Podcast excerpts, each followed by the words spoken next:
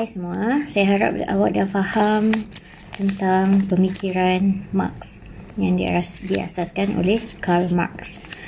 Okay, bila awak dah faham tentang apa itu Marxism dan bagaimana pemerintah-pemerintah yang terkenal dengan kekejaman di negara mereka sendiri melaksanakan ideologi Marxism dengan secara pemerintahan diktator. Okey. Sebenarnya perbincangan tentang Marxism bagaimana ianya dilaksanakan dan adakah betul mereka melaksanakan perkara yang disampaikan oleh Marx uh, itu adalah satu perbincangan yang penting ya sebab dalam sejarah dunia kesannya sangat-sangat sangat mendalam sampai sekarang pun masih lagi uh, kita sentiasa berkatakan, sentiasa dalam tajuk perbahasan, kenapa perkara ini berlaku dan bagaimana ianya dapat ditangani dengan uh, mengambil kira aspek kemanusiaan. Okey, misalnya tadi saya ada jelaskan tiga antara tokoh yang melaksanakan ideologi Marx kan, iaitu Stalin, Mao Zedong dan juga Lenin dua tadi yang terkenal tu di Rusia dan yang seorang lagi mau mau di China. Okey, Mao Zedong ni kalau uh, Mao Zedong ni sangat sinonim dengan sejarah di China. Sebab apa? Sebab dia telah menyebabkan kematian yang paling terbesar berbanding Adolf Hitler yang membunuh seramai 1.3 juta orang Yahudi dan juga Stalin yang mana memegang ke, uh, pemikiran ideologi yang sama iaitu yang menyebabkan kematian 20 juta orang di Rusia. Okey.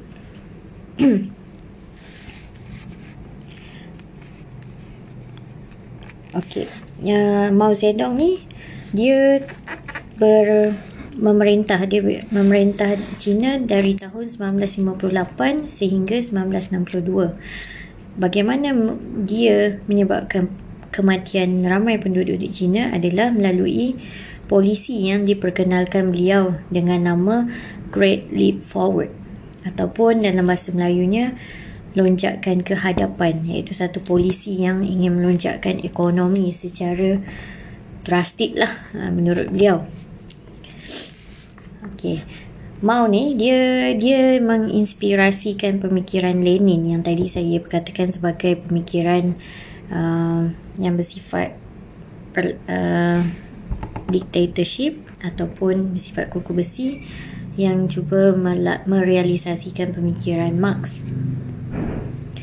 Um, Lenin ni dia uh, mem, me, telah mempelopori satu parti revolusi yang mana sat, yang me, apa yang memulakan politik uh, komunisme komunisme. Okey fungsi politik ini fungsi parti sorry. Fungsi parti ini adalah untuk menyediakan ataupun membekalkan kelas pekerja dengan kesedaran politik yang bersifat pendidikan ataupun penubuhan organisasi.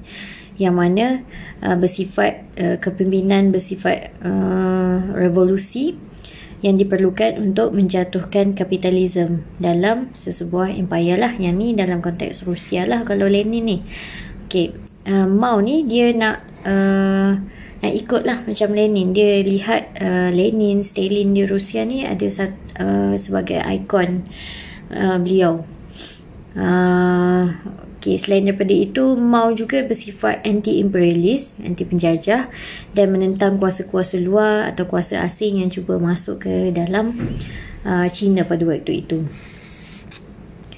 Uh,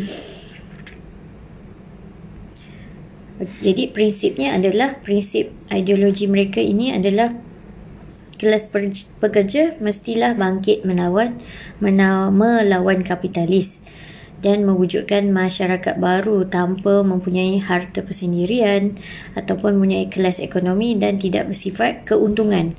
Okey, nampak eh kita apa yang dicuba sampaikan adalah uh, dia mewujudkan satu propaganda seolah-olahnya mementingkan kelompok kelas bekerja. Kan? Tapi cuba kita lihat apa yang berlaku.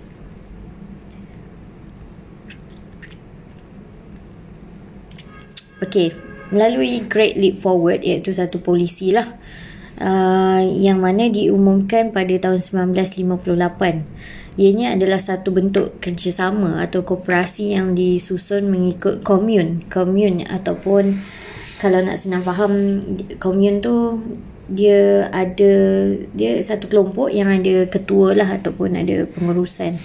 Kita dapat 26,000 komun yang mengendalikan 95, 98% populasi di ladang.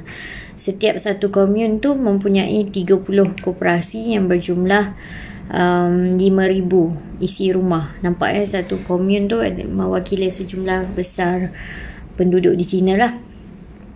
Okey, komun ni, ketua ni kan bertanggungjawab terhadap kampung-kampung ataupun mengutip cukai dan juga mengoperasikan sekolah, bank dan juga klinik kesihatan. Namun matlamat uh, kelompok-kelompok ni tidak realistik dan juga tiada kepakaran serta Great Leap Forward itu sendiri adalah satu polisi atau program yang bermasalah dengan urus takbir yang lemah menyebabkan penghasilan uh, pertanian menurun. Sebab apa Mao ni dia laksanakan Great Leap Forward dia sendiri nak jadi macam sebuah negara Rusia yang diidam-idamkan tu. Sebab Mao tu waktu pada tahun 1957 dia pergi ke Rusia ada satu perayaan ulang tahun uh, ke-40 dipanggil Revolusi Oktober. Jadi pada waktu itu pemimpin Soviet iaitu Nikita Khrushchev telah uh, dia dia dia dia sebenarnya mencabar Mao lah dengan mengkritik Stalin iaitu ikon Mao tu sendiri. Um, yang mana Mao anggap sebagai tokoh sejarah komunis yang hebat. Jadi uh, bila Mao dicabar tentang Stalin uh, Mao ni rasa marah lah jadi um, pada waktu itu Rusia pula atau Kesatuan Soviet ni baru saja melancarkan satelit pertama di dunia iaitu dikenali sebagai Sput Sputnik. Uh, saya saya harap betul lah saya punya uh, sebutan ni. Yang mana pelancaran tersebut seolah-olah mengatasi pencapaian beliau di China. Dan dengan dengan perasaan tersebut uh, sebegitu dia kembali ke Beijing dan menegaskan bahawa kedudukan China adalah sebagai negara komunis terkemuka di dunia. Dia macam nak bersaing bersaing lah dengan Rusia ni. Uh, apa yang disampaikan itu uh, wujud juga bersama-sama perasaan yang tidak sabar yang cuba memacu uh, apa yang menyebabkan perasaan tersebut lah ingin berlumba-lumba, cemburu dan sebagainya menyebabkan beliau mewujudkan satu keputusan yang agak sembrono yang menyebabkan kebulur, kebuluran yang terburuk dalam sejarah. Uh, ini melalui Great Leap Forward ni lah. Uh, Mao ni dia dia nakkan kemajuan yang cepat dan juga dia tak dia dia tak peduli dia tak ada kepakaran dan sebagainya. Yang dia tahu dia nak kemajuan yang cepat. Okey. Dengan apa apa yang dia cuba buat adalah salah satunya menentang sesiapa yang cuba menentang pelaksanaan Great Leap Forward ni dia kata sebagai anti revolusi ha, itu propaganda yang dia sampaikan lah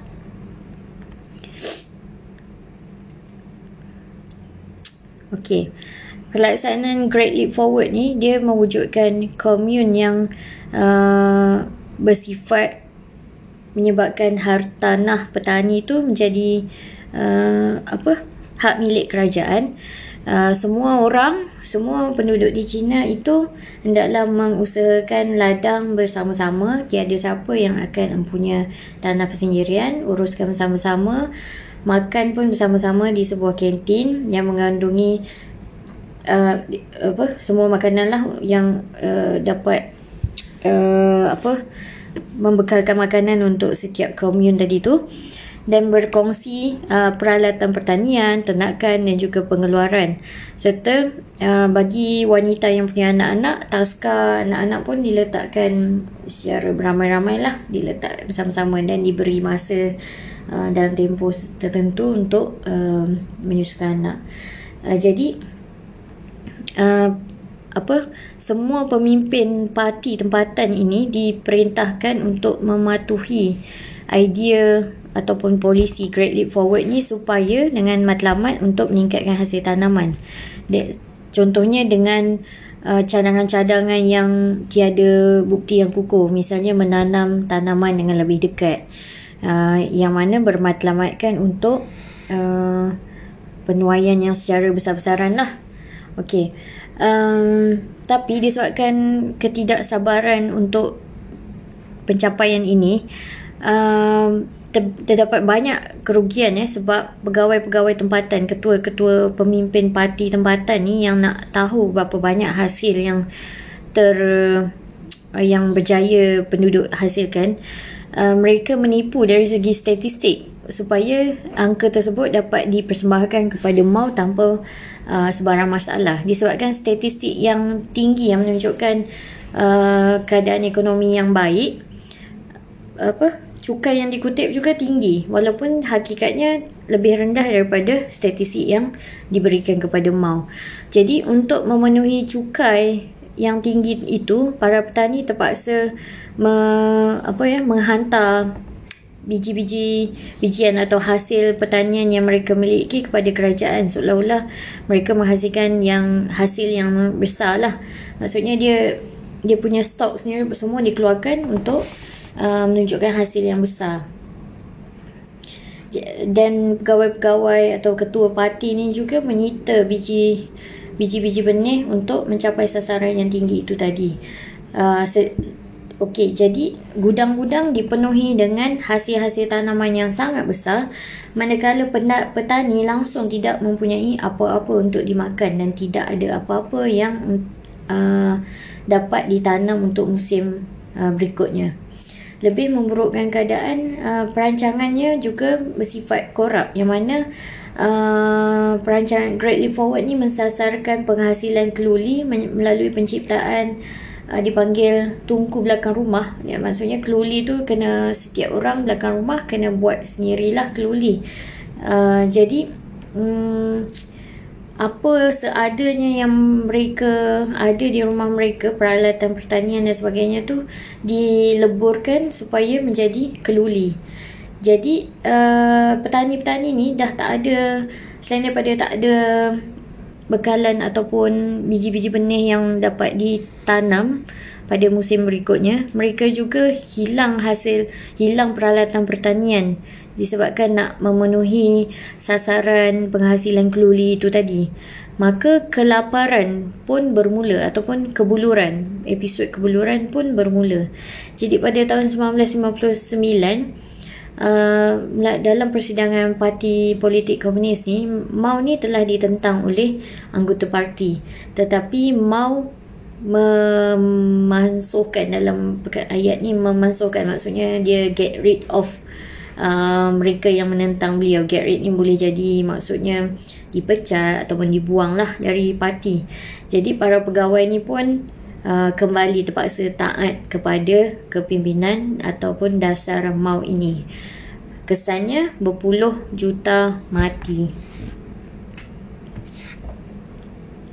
Selain itu tidak ada sejarawan bebas yang yang mana apa dapat mengesahkan berapa juta orang mati sebenarnya sebab statistik yang tidak tepat. Ada yang masih berpihak kepada Mao dan ada yang menganggap Mao ni masih lagi seorang pejuang revolusi kan?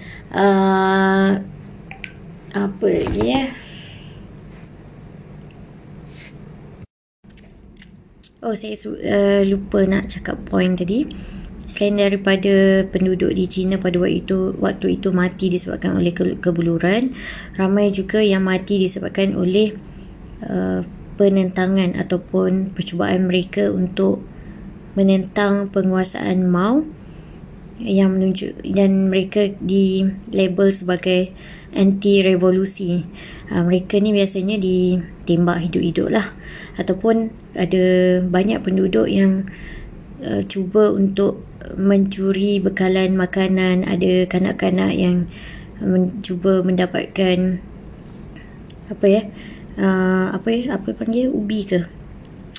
Uh, kan tadi gudang-gudang yang simpan stok makanan banyak-banyak tu ada percubaan-percubaan yang cuba untuk uh, curi makanan di situlah sebab mereka berada dalam keadaan kebuluran jadi golongan yang cuba mendapatkan makanan yang telah disimpan dalam gudang itu pun juga dibunuh oleh itu uh, ada bukan sahaja disebabkan oleh kebuluran ada ramai juga penduduk di China pada waktu itu dibunuh oleh uh, pegawai-pegawai ketua parti di uh, kawasan tertentu lah di uh, lokaliti uh, tertentu.